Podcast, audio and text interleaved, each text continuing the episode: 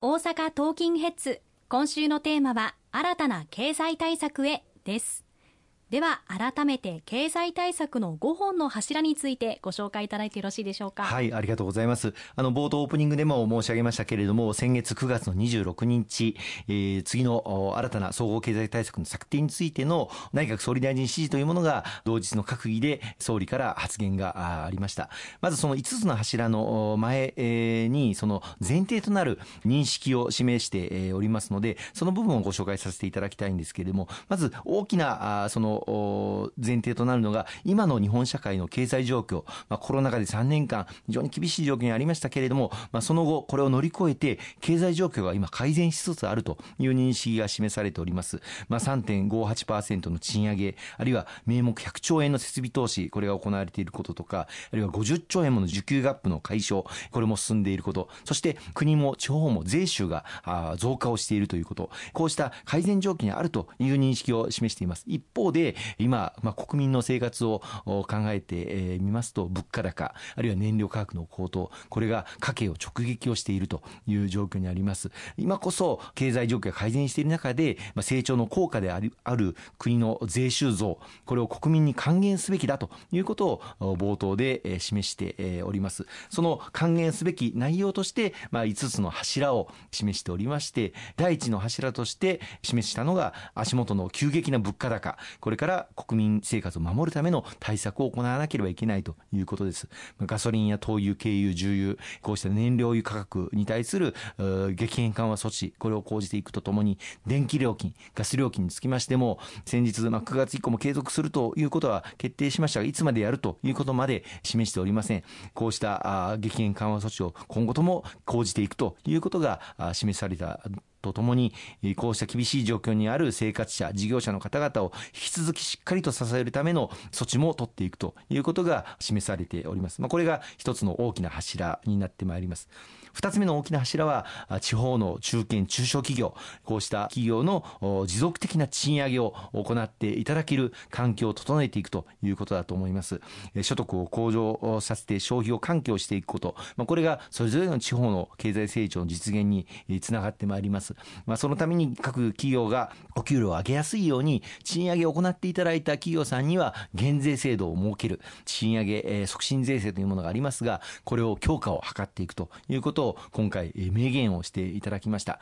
また、あの、労働市場の改革を推進をして、よりお給料の高い分野でのお仕事に移動が円滑に行えるような後押しもしていくということも極めて重要だと思います。さらには、先週も少し話題になりましたけれども、若い方々、あるいは女性の方々のお給料をを上げていくためには、年収の壁、これを乗り越えるための支援が極めて重要です。103万円の壁、106万円の壁、130万円の壁、まあ、年末になると就業調整をされて、その壁を越えないように働く時間を調整されている方が大変多くいらっしゃいます。こうした方々がこの壁を気にせずに働く時間を増やしたり、あるいはお給料を引き上げたりすることができる環境を整えていくということが今回の大きな柱となっております。賃上げをより促進していくこと、このことが日本本の経済をより好循環を図っていく大きな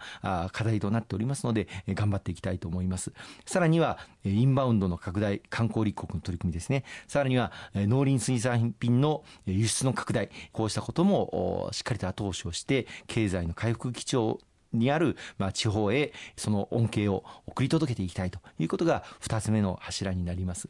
で、3つ目の柱は、これからの日本の経済を担う GX、DX、こうした分野にさらなる投資を促進をしていくということが重要になってまいります。構造的な賃上げの環境整備を進めるとともに生産性を向上していく、まあ、DX をさらに進めていく、こうしたことを後押しをしていく、あるいはイノベーションを牽引していく、スタートアップ、新たなビジネスを展開していく方々を後押しをしていくということも3つ目の柱として掲げていただいております。で、4つつ目の柱が人口減少を乗り越えていく、まあ、少子化対策、こういったことを力強く進めていくこと、今年の6月には子ども未来戦略方針というものが策定されましたけれども、これを一層着実に進めていくとともにですね、今の人手不足の中における創意工夫、あるいは事業意欲、こういったものを後押しをしていくこと、きめ細やかに認知症対策も含めて包摂社会を実現をしていくということが4つ目に掲げられております。そして第5に防災減災済、国土強靭化、